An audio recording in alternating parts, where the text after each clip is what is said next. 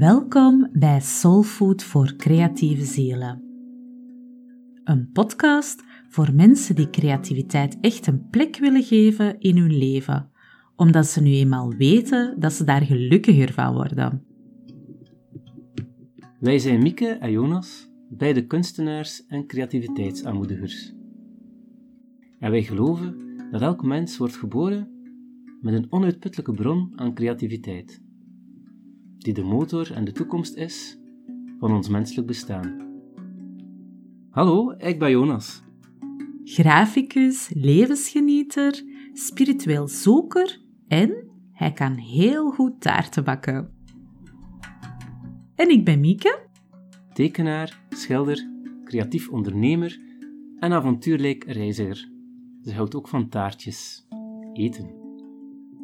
In deze podcast praten we over verwondering, inspiratie en creativiteit en hoe je je als kunstenaar vrij kan uitdrukken en daarin groeien. Vrije expressie is immers een basisrecht van elk mens, ongeacht je achtergrond of scholing. Laat je dus triggeren, inspireren en laat ons graag weten wat je ervan vindt. Meer over ons vind je via onze website laboarte.be.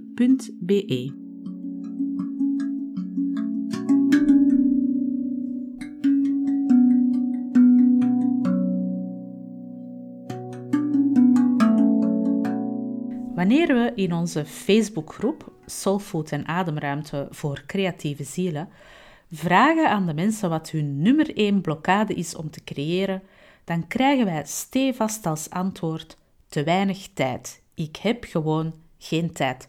Of wanneer we vragen wat ze dan zouden nodig hebben om meer te creëren, dan is ook een antwoord meer tijd. Nochtans is daar een eenvoudige oplossing voor.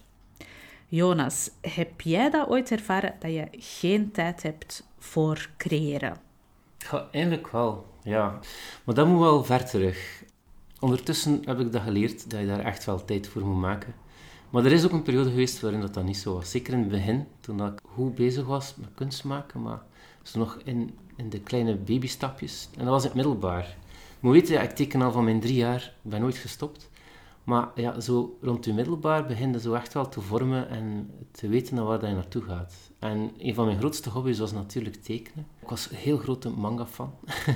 ik heb, uh, manga tekenen, hè? Manga ja, tekenen. Ik, heb nog een, ik heb nog een hele grote bibliotheek vol met hoe teken je manga, maar echt ook van boeken, van ja, Amerikaanse boeken, echt Japanse boeken. Dus Japans mm geschreven zelfs, over hoe dat je dat tekent. Dus echt boeken dat je waarschijnlijk niet meer kan vinden. En ja, dus ik was er echt in toe. En ik was zelf taught, dus ik was mezelf aan het leren. Maar ik tekende echt extreem veel. Dat was zeker vier keer op een week. Allee, het was bijna nooit een, een, een week dat ik nooit, nooit, nooit zou tekenen. Nu, het één probleem was... Je deed dat echt graag, hè? Oh, ja. dat was, uh, ja, dat was heel... Ik heb daar heel veel uit geleerd ook. Ik heb daar heel veel autodidactische uh, dingen uit gehaald. En dat was het zaadje eigenlijk om dan verder te gaan. Ik heb heel tijd voortgedaan en dan uiteindelijk les gaan volgen en zo verder en zo verder. Maar ja, toen in dat middelbaar hadden we ook examens. En ja, ik had, ik had al heel weinig tijd. Ja, ik moest veel mhm. vaak zorgen voor mijn broer. Mijn broer is autistisch. En uh, mijn ouders waren toen al gescheiden. Dus uh, mijn mama werkte echt in ploegenstelsel bejaardentehuis. Dus dat waren wat tijden waarin ik ook wel de zorg voor mijn broer een beetje moest overpakken. En dus dat tekenen en dat creatief zijn, dat was wel echt mijn eh, uitlaatklep en mijn nodigheden. Ja. Maar toen dat, ja, toen dat dan examens waren in het middelbaar, perfectionistisch zelf, ik, heel perfectionistisch goed dat examen wou doen, had ik daar heel weinig tijd voor en nam ik daar geen tijd voor om toch te creëren, om toch te tekenen. Ik zelf heb altijd leerproblemen gehad. Zeker in het middelbaar had ik uh, heel vaak leerproblemen en moest heel goed leren, heel veel leren om het te onthouden. Maar eens dat ik het onthield, of onthouden had, dan had ik het nooit meer kwijt. Maar ik moest heel veel, ja, moest lange uren trekken om echt wel de stof te kunnen leren. Uiteindelijk is dat opgelost, ja. Ehm, maar met mijn dyslexie dat ze dan ontdekt hebben. Maar dat is maar veel later, hebben ze pas ontdekt dat ik anders leer dan andere mensen. Ik denk dat we ook al een keer in de podcast hebben over gebabbeld. Mensen die ons kennen. Dat was in het begin, dus je weet, je weet, nog niet hoe dat je daarmee werkt. Dus mijn copingstrategie toen was uh, ja, minder dan nu. En uh, ja, dat was echt niet goed. Want ik was dan in een periode van leren, leren, leren. En ja, uw uitlaatklep, uw, uw tekending, dat, dat deed ik toen niet. Ik nam er geen tijd voor. Maar ik ging daar zelfs fysiek aan ten onder. Dat begon echt fysiek te klagen. Dat was like, ja... Ja, ook, hoe voelde dat? Dat is like, like een kast of, of iets dat, dat niet naar buiten kan. Een, een, een hokje wordt like in een hokje gepropt. Of, of een ketel dat dicht is. En ja, als je gewoon bent om, om af en toe je, uit, je te creëren, je uiten, en, en dan neem je daar geen tijd voor. Ja, dat, ik ging er echt fysiek aan onder. Ik kreeg spanningsproblemen. Ik kreeg echt, ja, ik werd er echt heel, wat je wil zeggen is, Wat je wil zeggen is uh, dat je zo voelde van er komt heel veel druk op de ketel te staan. Hè? Dus de, hè, zeker met die examens. En je mhm. voert zelf die druk eigenlijk nog wat op hè, omdat je het heel goed wil doen. Ja, maar, perfectionisme. Hè.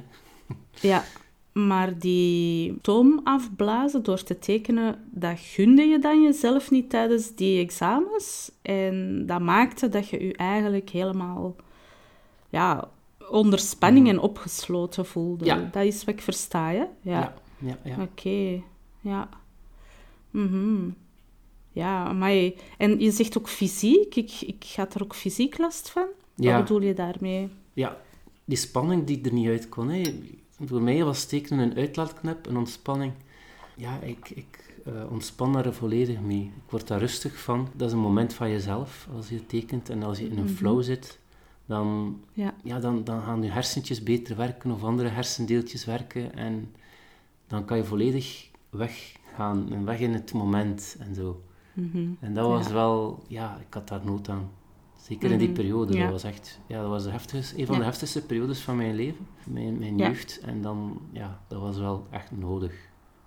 En dan, jij, jij had toen echt het gevoel van, ik heb, ik heb daar geen tijd voor om die stoom af te laten. Nee, ik moet, ik moet leren, ik moet, moet, moet, moet maken dat mijn examens waren. En ik maakte dan natuurlijk bijna foutloze examens.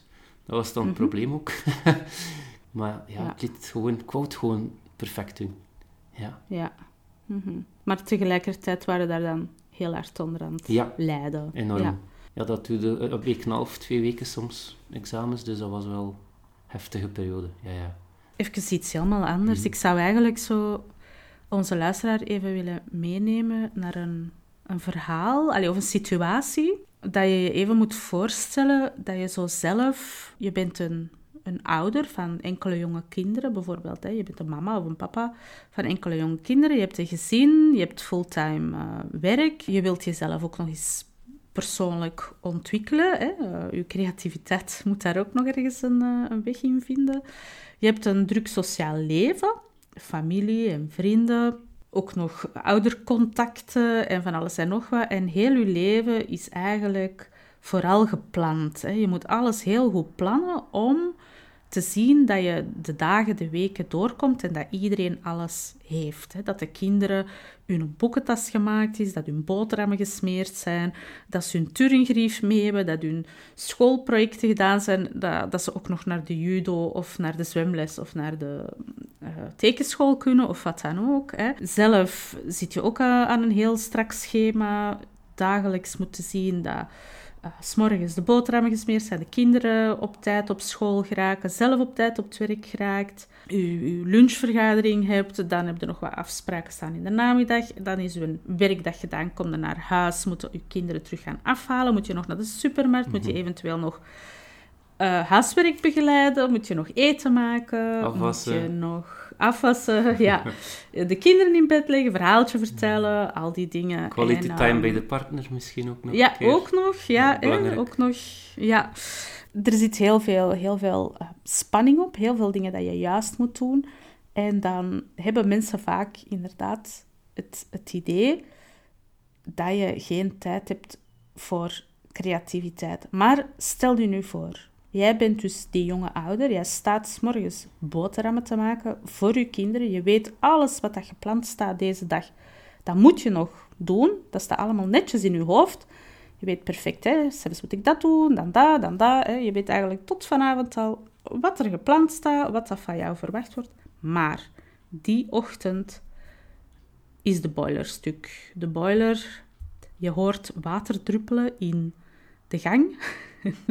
je gaat kijken en je gaat zien, ja, de boiler is stuk, is gesprongen of wat dan ook. Hè. Ik weet niet wat er allemaal met boilers kan, maar in ieder geval, die is stuk. Het water loopt eruit. De gang die staat nu al helemaal onder. Hè.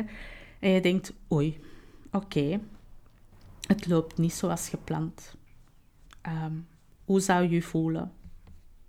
Hoe zou je... Uh, ja, dus probeer dat eens te bedenken als luisteraar van hoe... Als jij daar nu zou staan, wat zou je doen? Hoe zou je voelen? Hmm. En wat ga, je, wat ga je beslissen? Wat ga je doen? Toen moet zo denken, ik kom dat ook vaak tegen, dat ik zo, als ik zo echt alles plan, en het is zo heel druk, en ik heb een afspraak daar, een afspraak daar, ik moet dit nog doen, afwerken, deze deadline, heel de mazar, en dat dan ineens mijn band plat gaat of zo. Ik ben dan aan het fietsen en dan krijg ik platte band. En dat is zo ah, van, oh nee. Of ja, platte autoband heb ik ook al gehad, maar heel duur. maar dat zijn zo van die momentjes die dan zeggen van, ja, dat gebeurt. En heel gek, maar ja, ik voel dat ik al aankomen voordat ik het krijg. Dat is like het, het universum of ergens dat zegt van, je bent over je grenzen aan het gaan of je bent te veel bezig met, met andere dingen dat je moet bezig zijn. Voilà, hier zijn. Life happens. We gaan ingrijpen. En ik heb geleerd met de tijd om die momentjes ook wel te koesteren. Ook ah, het eerste moment is zo van, oh nee, ah, platte band, nee, oh, oh, en dan, maar dat duurt bij mij vijf seconden. Vroeger duurde dat veel langer. Maar dat duurt bij mhm. mij nu vijf seconden en dan is het van, oké, dank u universum dat jij die mij vertelt dat ik het rustig aan moet doen. Want, heel raar, Mieke, en dat, ik denk dat iedere luisteraar ook wel misschien gaat herkennen, misschien als je terugblikt op zo'n moment, dat wanneer je zo'n dingen hebt, hè, en mhm. je kijkt dan een keer in de wereld en je, moet ja, je bent verplicht om, om iets niet te doen, of je bent verplicht om dingen af te zeggen.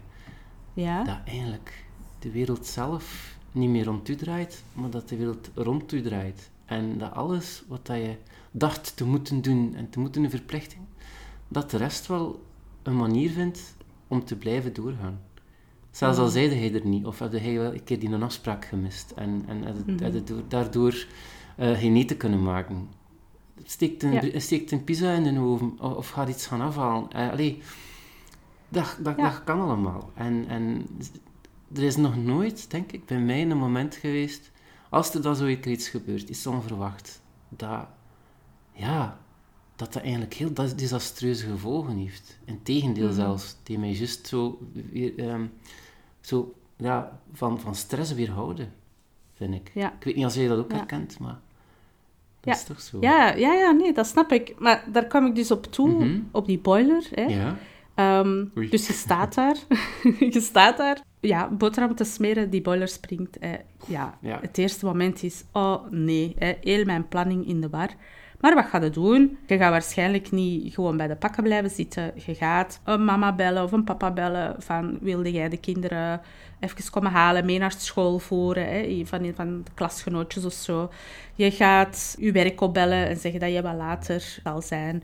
Je zal alvast beginnen met, met emmers en met dweilen, het meeste water op te dweilen en je waterkraan af te zetten en zo verder. En je gaat de firma opbellen die dat die boiler moet komen maken. Je gaat in ieder geval zorgen dat dat boilerverhaal opgelost mm geraakt. En alles wat dat je zo mooi gepland had, die hele dag, dat kan je eigenlijk op een enkele minuten tijd soms, of op een half uur tijd, is dat geregeld. Hè? Is, dat, is heel die dag, en zelfs soms de volgende dagen, zijn geregeld. En plots is daar tijd die dat je dacht dat je ervoor niet had. Zo gek, hè? Want, ja, we vinden dat we nooit geen tijd hebben, maar als die boiler springt, ja, daar hebben we geen tijd voor. Hè? Punt. Mhm. Daar hebben we geen tijd voor, hè, voor die boiler dat springt. Maar op het moment dat dat gebeurt, dan heb je daar wel plots tijd voor. Dus daarmee wil ik gewoon zeggen dat tijd niet zozeer die doosjes zijn, hè, die 24 doosjes van een uur, op een dag. Hè, die dat je dan netjes inkleurt. Dat doosje uh, is geel, dat doosje is oranje. Hè, dat doosje gaan we eten, dan gaan we dat doen, dan gaan we dat doen. Nee, tijd is, is rekbaar. Tijd is een ervaring. Tijd is een begrip. Tijd is aandacht. Plots, plots is daar Mhm. tijd. Ineens heb je een andere manier, eh, moet je je tijd anders indelen. En Ja, de rest lukt wel, of, of lukt niet, maar dat is ook oké.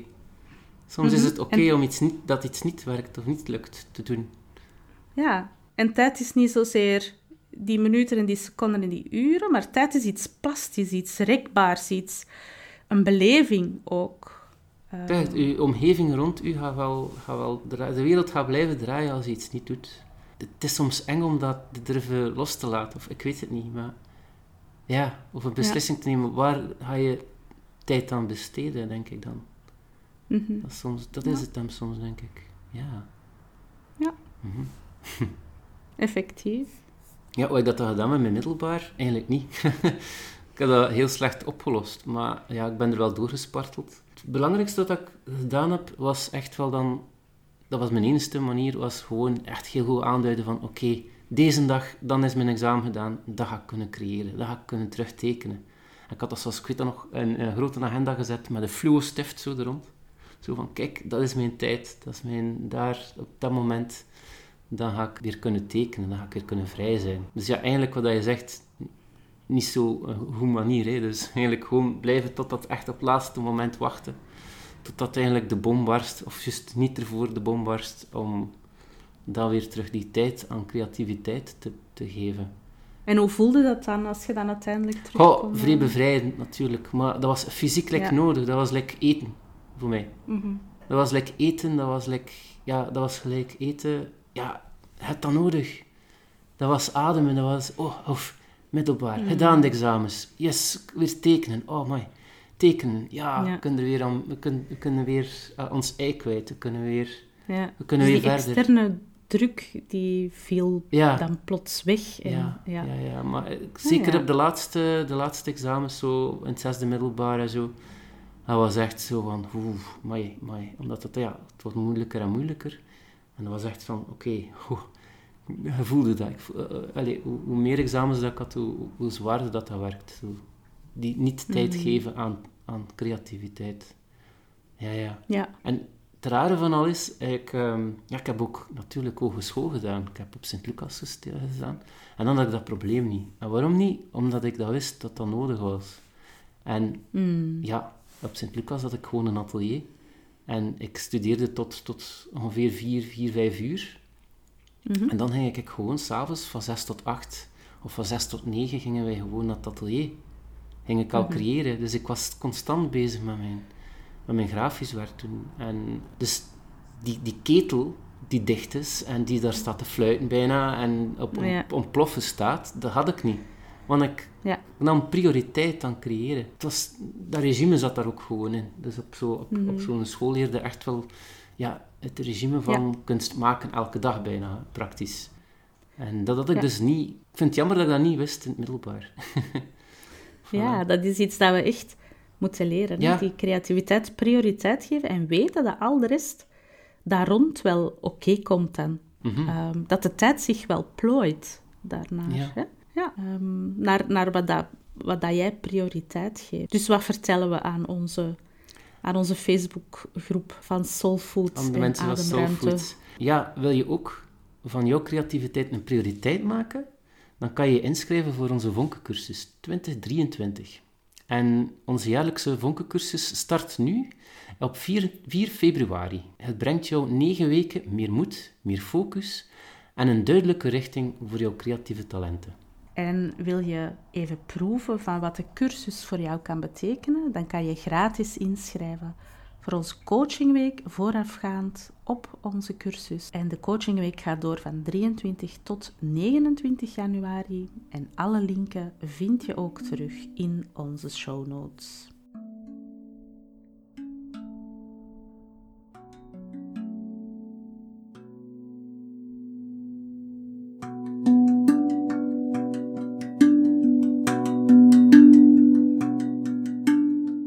Wil je graag nog meer inspiratie en motivatie om zelf meer creativiteit in je leven te brengen? Abonneer je dan zeker op deze podcast. En we vinden het ook heel fijn wanneer je een review achterlaat. Daar worden we super blij van. Binnen twee weken zijn we er opnieuw met een heerlijk motiverende podcast voor jouw creatieve ziel.